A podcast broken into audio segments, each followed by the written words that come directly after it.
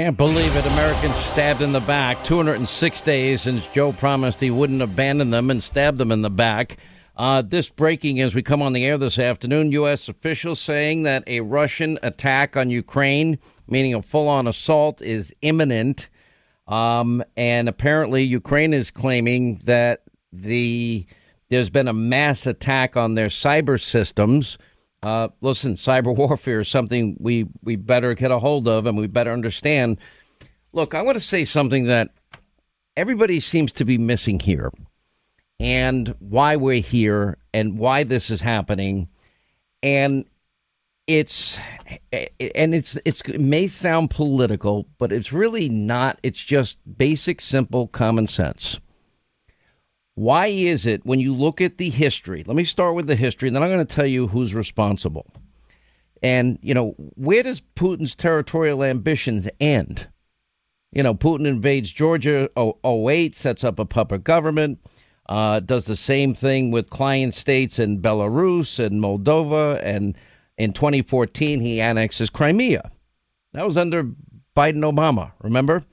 So, what comes next?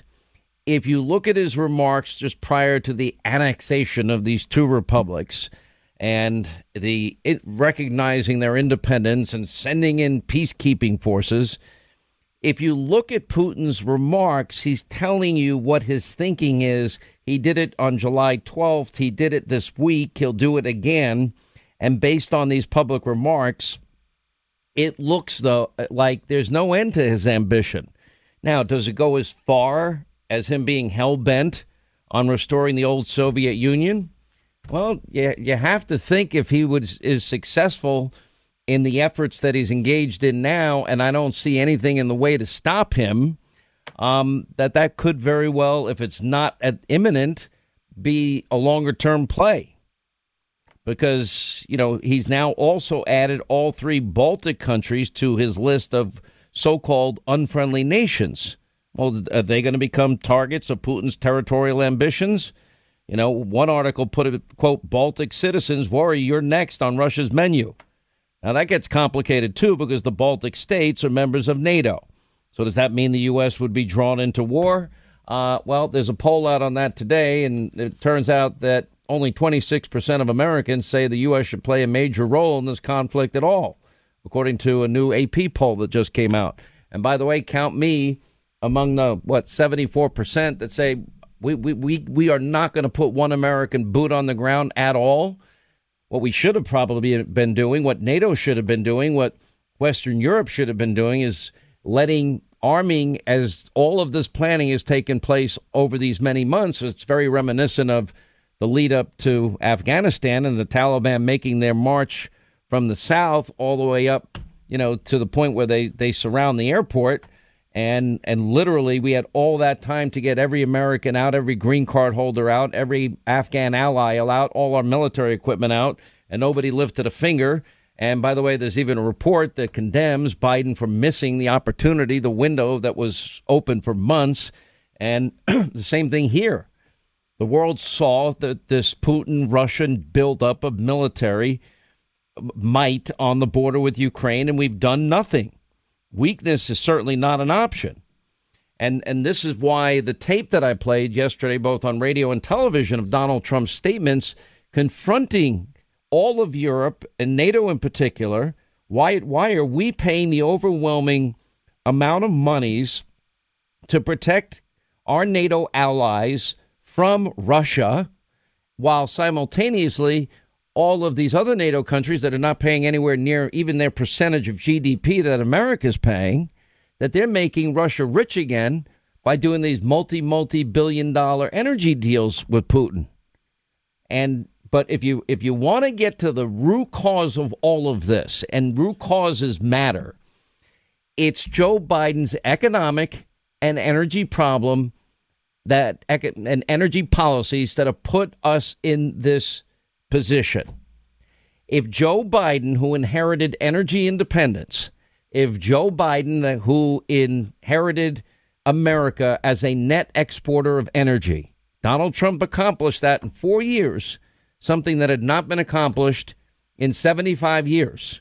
if he would have just kept those policies in place instead of taking a wrecking ball to the U.S. oil and gas industry and our our production of such in this country, knowing that, of course, it's the lifeblood of the world's economy, not giving into the the Bernie Biden manifesto, the new Green Deal climate change cultists that represent the Democratic Socialist Party today.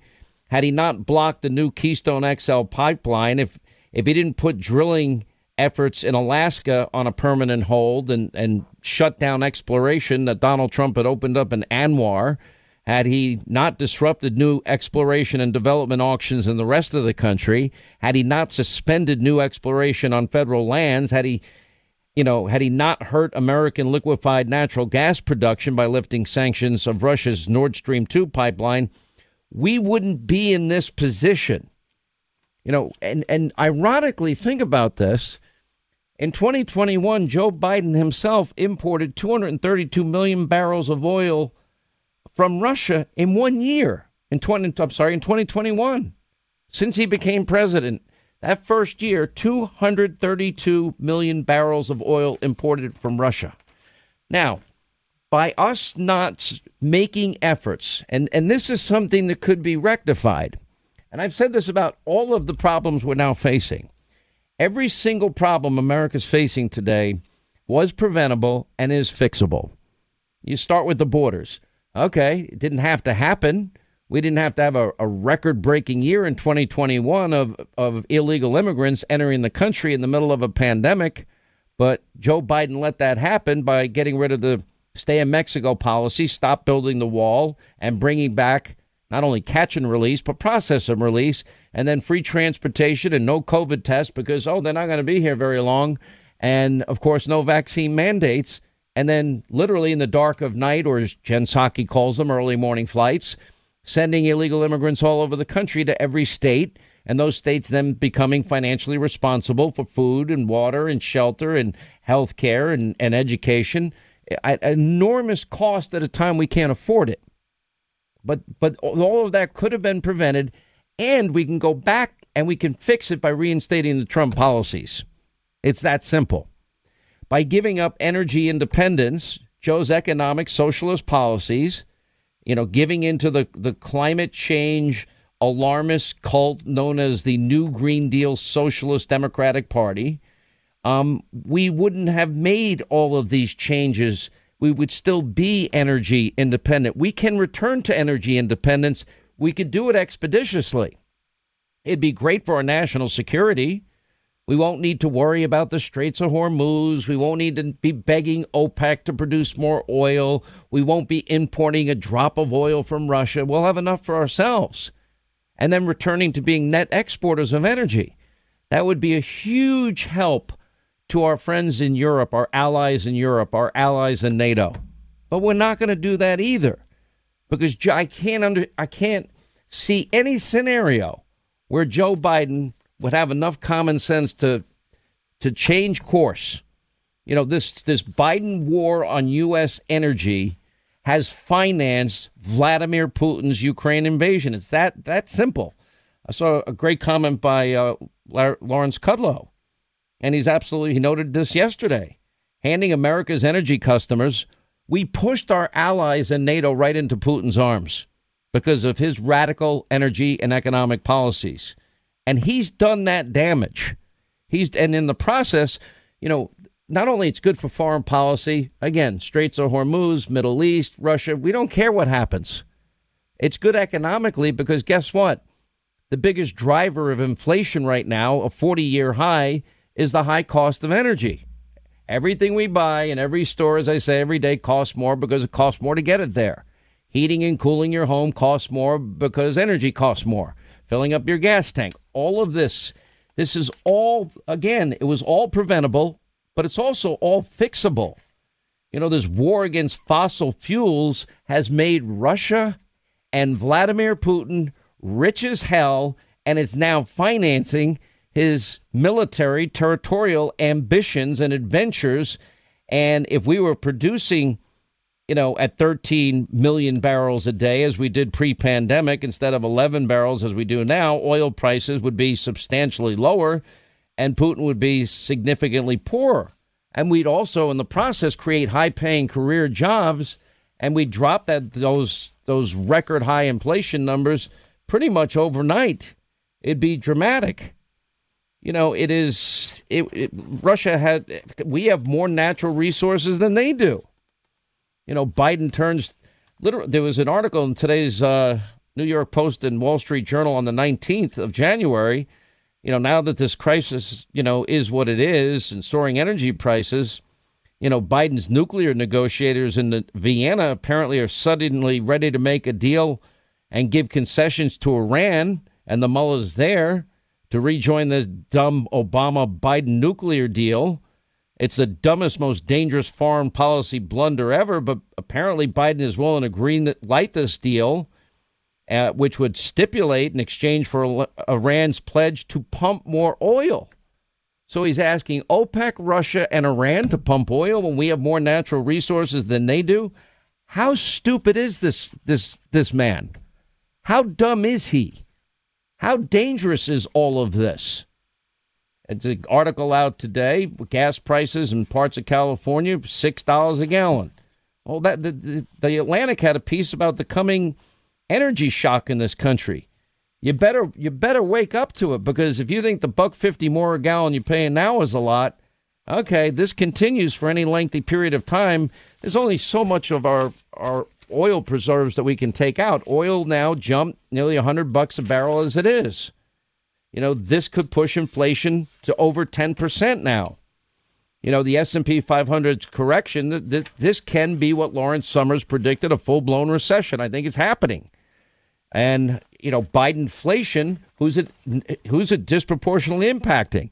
The poor and the middle class in this country. Gas prices were increasing before the invasion guess what? It's only get going to get worse from here.